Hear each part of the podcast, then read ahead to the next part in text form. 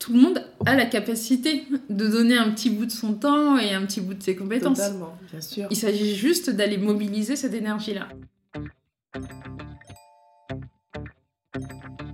Bienvenue sur The Lighthouse, le podcast qui révèle l'entrepreneur qui brille en vous. La gardienne du phare, c'est moi, Doria Dassien, passionnée d'entrepreneuriat et de développement personnel.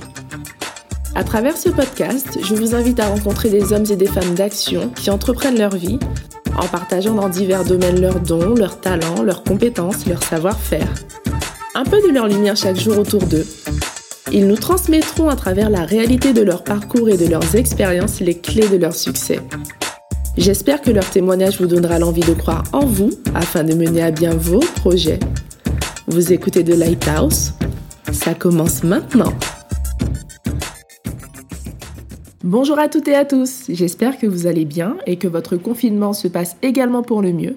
Dans cet épisode inédit, je vous invite à rencontrer Maïmona Toumar.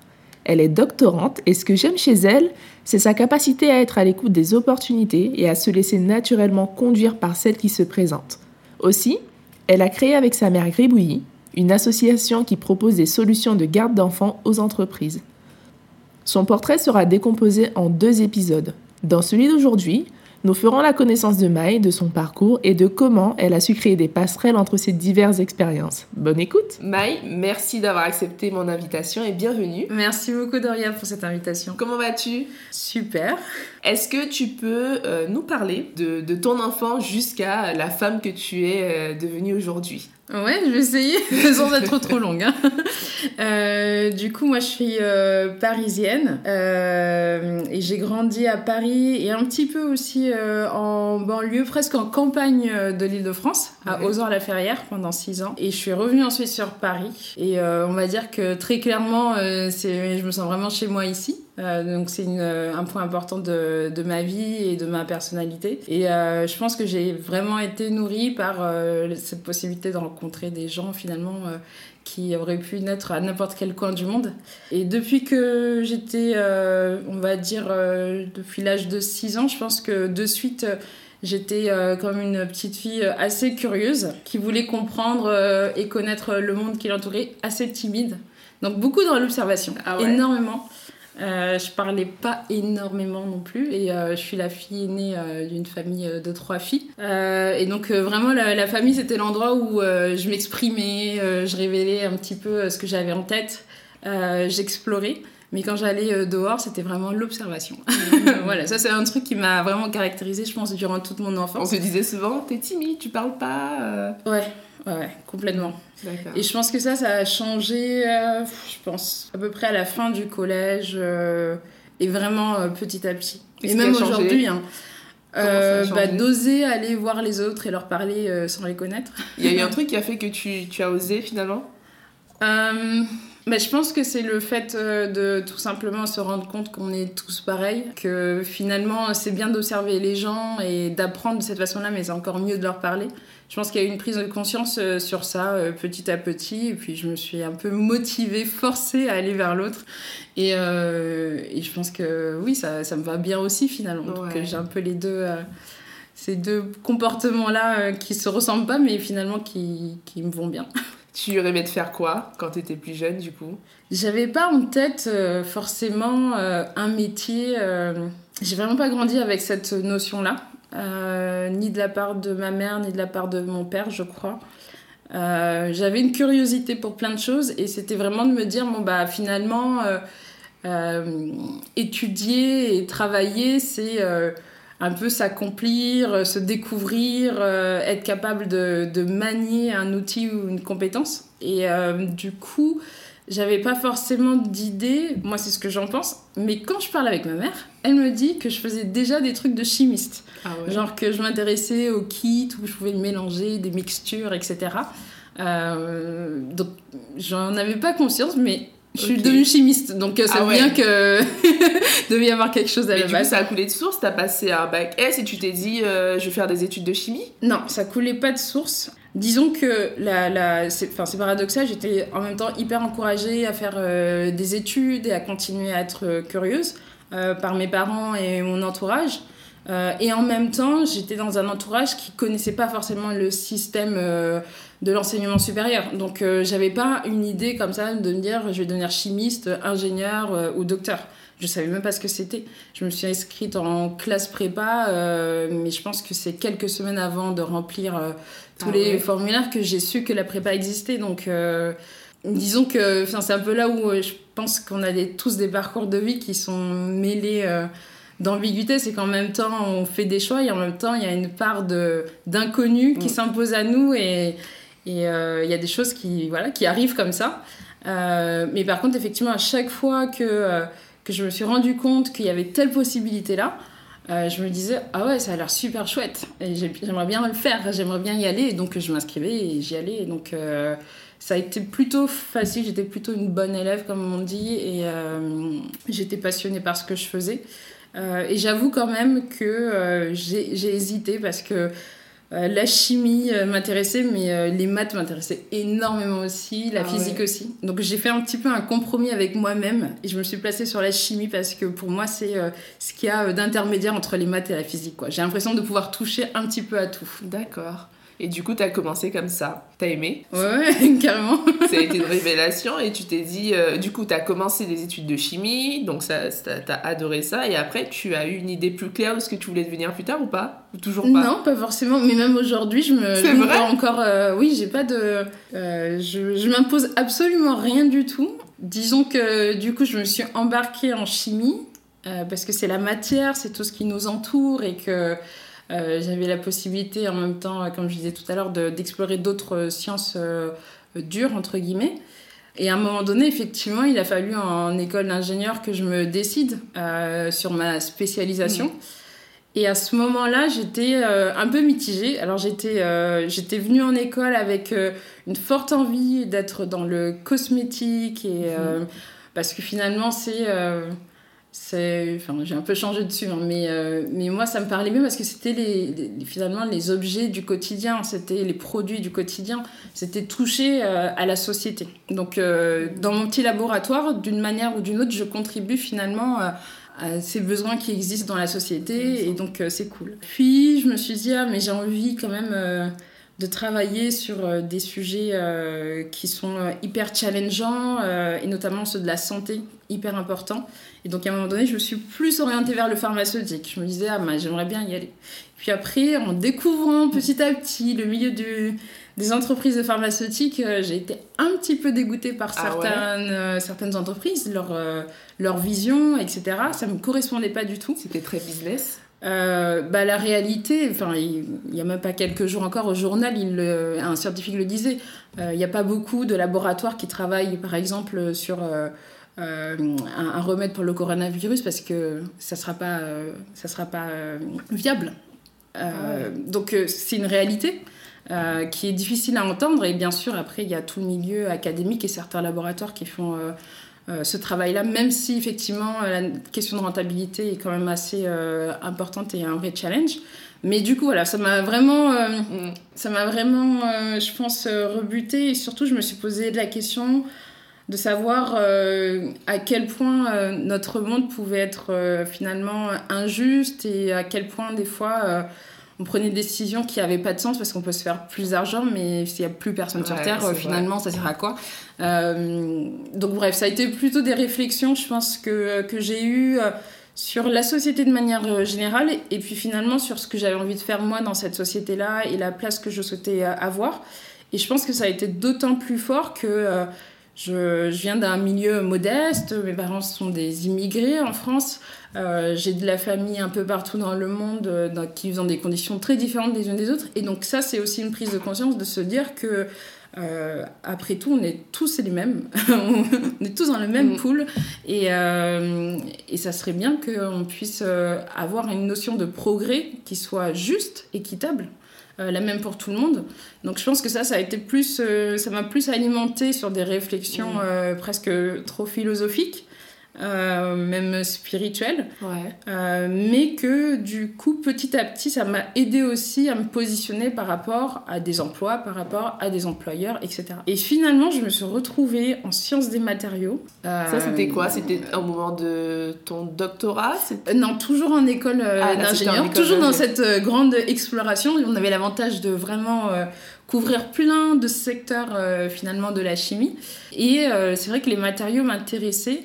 Euh, parce que ça renouait déjà avec le pourquoi je m'intéressais à la chimie, hein, donc cette matière qui nous entoure, Euh, mais aussi parce que finalement euh, c'est un peu des briques qu'on va pouvoir utiliser dans plein de secteurs. Et euh, finalement à la fin de mon école d'ingé, euh, je m'étais vraiment décidée à travailler sur les systèmes d'énergie, me dire bon bah finalement c'est incroyable de se dire qu'on peut capter l'énergie du soleil, qu'on peut capter l'énergie du vent, et comment est-ce qu'on pourrait on pourrait progresser en sachant qu'on a d'autres défis qui nous attendent, plus climatiques. Et donc, ce qui s'est passé, c'est que j'ai fait mon stage dans un laboratoire euh, euh, public sur un, un sujet, euh, un sujet qui pouvait se transformer en thèse avec une Mmh. entreprise. Et ça concernait bah, exactement les matériaux qui m'intéressaient, ceux à base de carbone, qui sont extrêmement access- accessibles, euh, qui permettent euh, de pouvoir euh, stocker de l'énergie ou en libérer. Là, c'était pour une application euh, spatiale, mais on peut vous totalement imaginer dans d'autres euh, Ouais. secteurs. Euh, et, euh, et du coup, je me suis embarquée avec cette idée de bah, après tout, euh, c'est une thèse, mais c'est un travail, quoi. c'est, c'est un projet qui va durer trois ans. euh, euh, en plus, euh, salarié par euh, une entreprise qui est leader mondial des batteries de haute technologie. Euh, franchement, c'est le cadre idéal. Why not, ouais. Euh, ok, il faut faire une thèse derrière, mais ça me fait pas peur. Donc, c'était pas vraiment euh, volontaire. Euh, J'avais d'ailleurs Ouais. pas mal d'amis qui étaient en thèse à Taïwan où j'avais fait mon stage et qui me disaient Mais Maï, viens, c'est trop bien. Et je me moquais d'eux. C'est vrai Parce que je me disais, mais qu'est-ce que je vais aller faire une thèse Ça m'intéresse pas. Et, euh, et non, non, et je pense que dans, dans ce cadre-là, avec ce contexte, ça a été euh, hyper, euh, hyper intéressant et je me suis vraiment éclatée Mmh. au laboratoire, à rédiger, à chercher. Ah, des publications qui datent d'il y a 100 ans sur, sur ces matériaux que, que j'essayais de mettre en œuvre. Et donc voilà, ça, ça, a été, ça a été assez naturel Ouais. en fait. Ouais, je me rends compte. Toutes mes transitions sont hyper naturelles. En fait, euh, tu te poses pas vraiment de questions, en fait. Tu, tu suis un peu un sorte de flow euh, Ouais, et, et tu y vas, en fait. ouais, ça, ça ça. paraissait cool à ce moment-là. Tu t'es dit, allez, on y va. C'est ça. Et du coup, à l'issue de cette thèse, qu'est-ce qui s'est passé? Il s'est passé plein de choses. Euh, je pense euh, peut-être la première, et ça c'était pendant la thèse, je me suis rendu compte que le, le, le milieu académique euh, était quand même... euh, Enfin, n'était pas forcément un milieu qui me correspondait moi. Euh, et en même temps, j'étais très contente d'avoir eu cette expérience, de m'être rendu compte aussi de ce qui était produit dans ces laboratoires-là. Et moi, j'étais dans un laboratoire qui fait euh, quand même, euh, qui a une chimie assez particulière, assez unique. Donc, euh, c'est, on se sent hyper privilégié hein, d'avoir accès à tout ça. Mais je trouvais que ce qui était dommage, et c'est le cas à peu près partout en France, c'est que quand on est en thèse, euh, on fait pas forcément de management. Il n'y a pas toutes ces notions-là euh, finalement euh, qu'ont tous les autres dans tous les autres métiers. Moi, j'avais tous mes collègues ingénieurs qui étaient en, en entreprise et, euh, et qui vivaient une expérience assez différente. Et donc, j'ai décidé de m'impliquer plus dans le milieu associatif pour compenser en fait. D'accord. Et donc, euh, j'ai monté l'antenne euh, clermontoise de, de Make Sense, qui est une, une organisation euh, à la base parisienne et aujourd'hui mondiale, qui a pour but d'encourager et de soutenir les entrepreneurs sociaux en mobilisant des citoyens autour de leur cause. Ça s'appelle comment? Make Sense. Make sense. Ouais. Et, euh, et donc ça a été une vraie découverte pour moi parce que ça a été la découverte de l'entrepreneuriat social Ouais. euh, ou du social business que je connaissais pas du tout. Euh, à une époque où je m'intéressais aussi quand même à, à l'entrepreneuriat tout court en fait. Euh, je me disais, bon, bah, je suis en laboratoire et ce que, ce que je fais, euh, mes compétences peuvent servir dans une start-up. Ça peut être aussi d'aller développer euh, l'idée de quelqu'un qui souhaite révolutionner, je sais pas moi, le secteur de l'énergie et pourquoi pas. Mais j'avais pas forcément conscience qu'on pouvait finalement allier business et impact dans cette mesure-là. Et donc euh, ça, ça a été une révélation, euh, oui, clairement, parce que ça m'a ouvert encore le Bah champ des oui, possibles. ça m'a permis d'avoir aussi euh, plein de- d'expériences sur le fait de monter des communautés, Ouais. euh, de faire du design thinking, etc. Et donc je pense que c'est hyper complémentaire. Je trouverais que ça serait hyper logique que- qu'on ait ce genre d'expérience euh, dans le dans l'enseignement directement, Euh, mais ça n'a pas été le cas, donc du coup j'ai juste composé. Et donc euh, ça m'a... Enfin à ce moment-là, je pense qu'il y a eu un deuxième facteur important, c'est que ma mère qui est garde d'enfants, euh, et qui est mon associée aujourd'hui chez Gribouillis, était vraiment en train de se, de se poser des questions sur son secteur, chercher le moyen de, de remettre la professionnelle au centre de la pratique de la garde d'enfants, de manière à trouver des nouvelles solutions euh, pour les enfants, pour les parents et pour elles aussi sécuriser leur parcours. Et donc toutes ces questions faisaient Ouais. écho en fait avec celles que j'avais avec les entrepreneurs que j'accompagnais sur le terrain. Et Ah. donc on a commencé à échanger finalement des outils, des retours d'expérience. Et c'est un petit peu comme ça que je me suis euh, retrouvée dans l'aventure Gribouillis. Mais encore une fois, ça m'est paru hyper naturel. Ouais. Et donc en fin de thèse, euh, on avait, nous, peu- avec ma mère, on avait commencé à, à travailler sur Gribouillis euh, tout doucement. Et euh, je venais à peu près de lui dire, oui, que je comptais, euh, enfin que je souhaitais m'associer avec elle. Ah, Elle a accepté. C'est excellent. Mais du coup, alors, on va, on va en venir, hein, on va y venir sur, euh, sur. Mais pour revenir à Make Sense, tu as, toi, euh, créé cette association et le but, c'était quoi? Qu'est-ce que tu faisais concrètement avec ces Ouais. entrepreneurs-là? Alors l'association, elle existait euh, déjà hein, depuis Ah. plusieurs années. Donc moi, j'ai développé l'antenne à Clermont-Ferrand. D'accord. Euh, donc en fait, c'est une, une association qui fonctionne beaucoup sur euh, le bénévolat de citoyens qui ont envie de s'engager et d'aider euh, ces entrepreneurs sociaux et mobiliser du coup d'autres citoyens. Donc, mon rôle, ça a été de connecter des entrepreneurs sociaux qui avaient une problématique de type je souhaite ouvrir une épicerie solidaire, je ne sais pas comment l'appeler. Je souhaite créer une cuisine low-tech, euh, mais comment est-ce que je pourrais euh, avoir une animation qui se prête bien aux enjeux locaux, etc., etc. Et donc, moi, j'allais chercher des citoyens qui avaient différents profils, beaucoup des jeunes, euh, qui s'intéressaient à ces problématiques-là, ou qui étaient des potentiels clients, ou qui avaient envie de donner un petit peu de leur temps pour faire avancer euh, la cause climatique ou, la, ou une cause sociale particulière. Et ensuite, j'animais un atelier d'intelligence collective. Donc ça veut dire que je préparais un petit peu euh, une trame durant laquelle on passait dans une phase de brainstorming. euh, où là, tout le monde posait ses idées par rapport au- à la problématique du jour. Et ensuite, une phase de convergence où, par petits groupes, les citoyens créaient des solutions pour les donner à l'entrepreneur social. génial. Euh, donc ça, c'est le principe de Make Sense qui organise... euh, du Dans- coup, c'est... ouais, Comment tu as réussi à faire ça? Puisqu'au final, tu étais dans ton petit laboratoire, tu faisais de la recherche, et euh, c'était simple pour toi de- de- d'organiser ça, ou tu as eu une formation?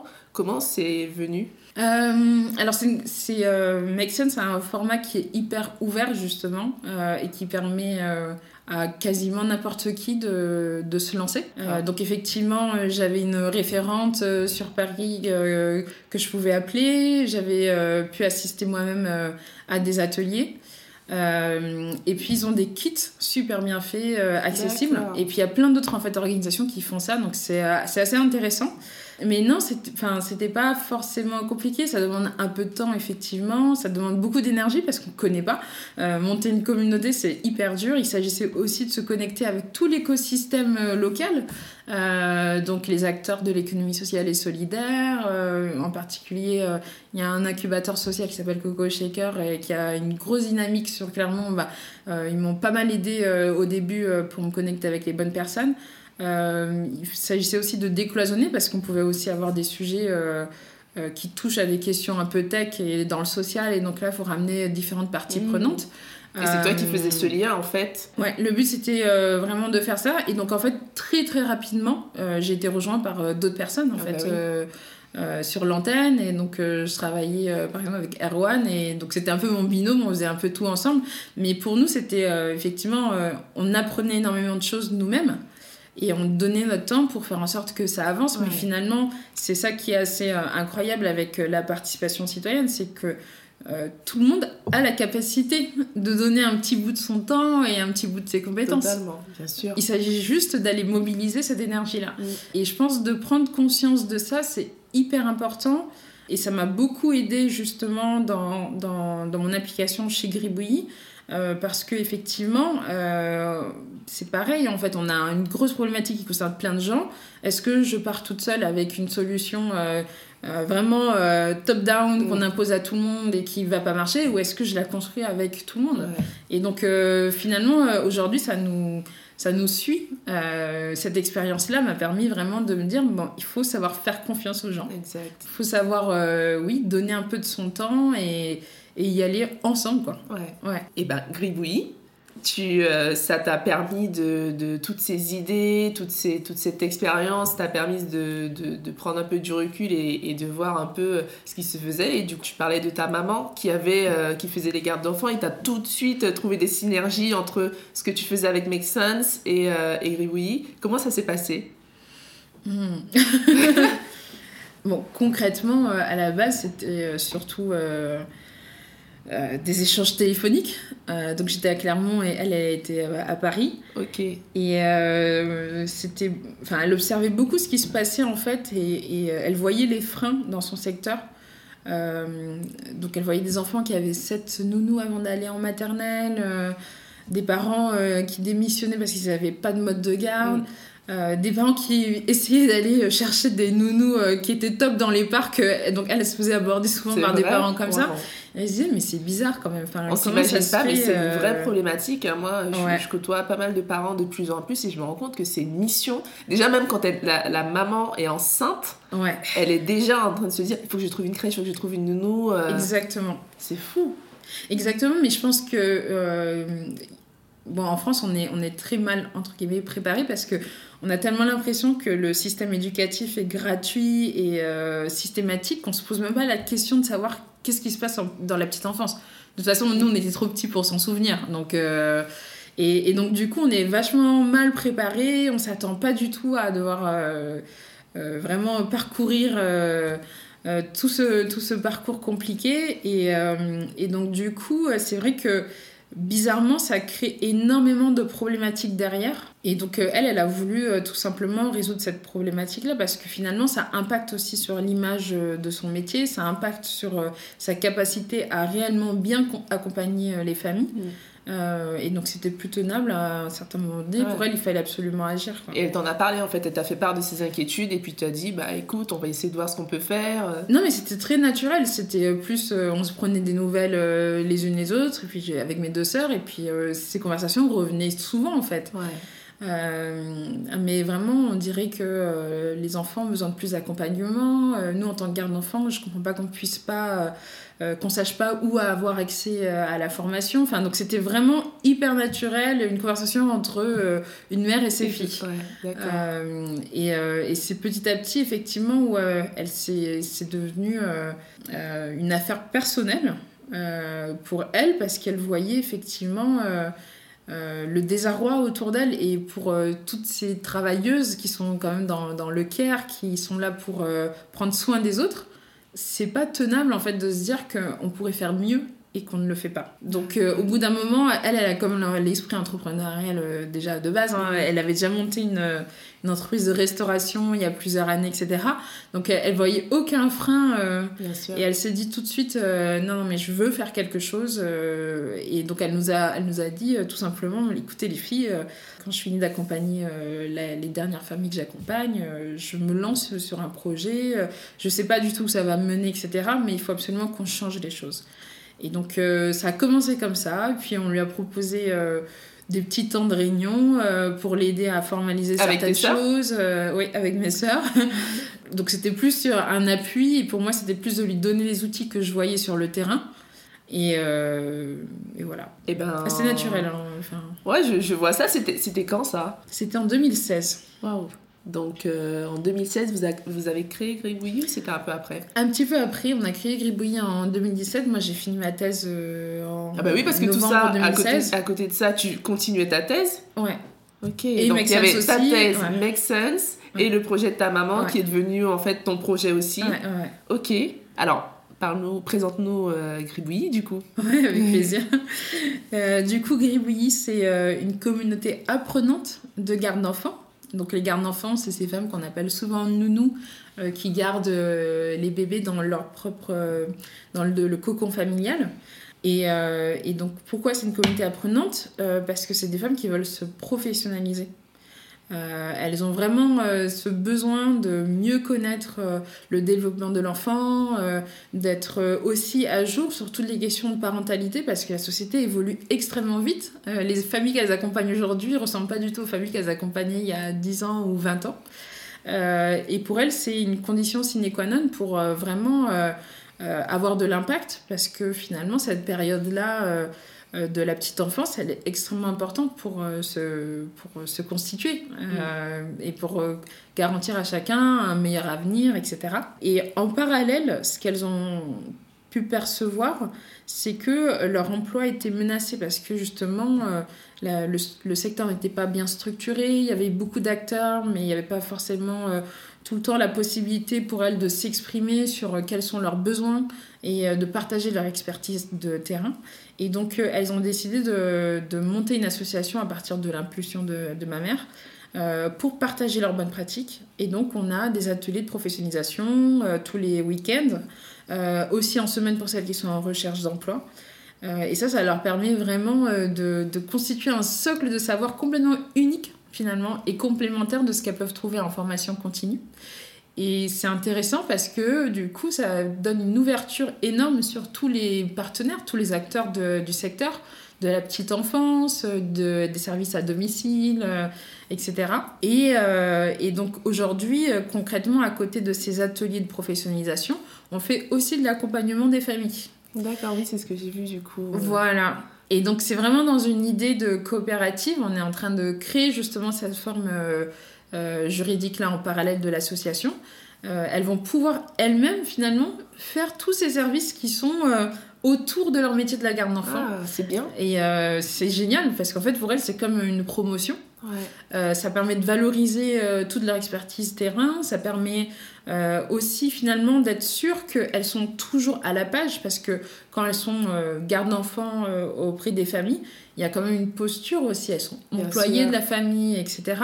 Alors que là, c'est un cadre beaucoup plus neutre et finalement, on a créé un tiers de confiance dans le secteur. J'espère que vous avez apprécié partager ce moment avec Maï. La semaine prochaine, nous aborderons avec elle les missions de Gribouillis ainsi que l'évolution du secteur de la petite enfance en France. Si vous aimez ce podcast, la meilleure façon de le soutenir est de laisser un avis 5 étoiles sur la plateforme que vous préférez utiliser. Cela permettra à d'autres de le découvrir plus facilement.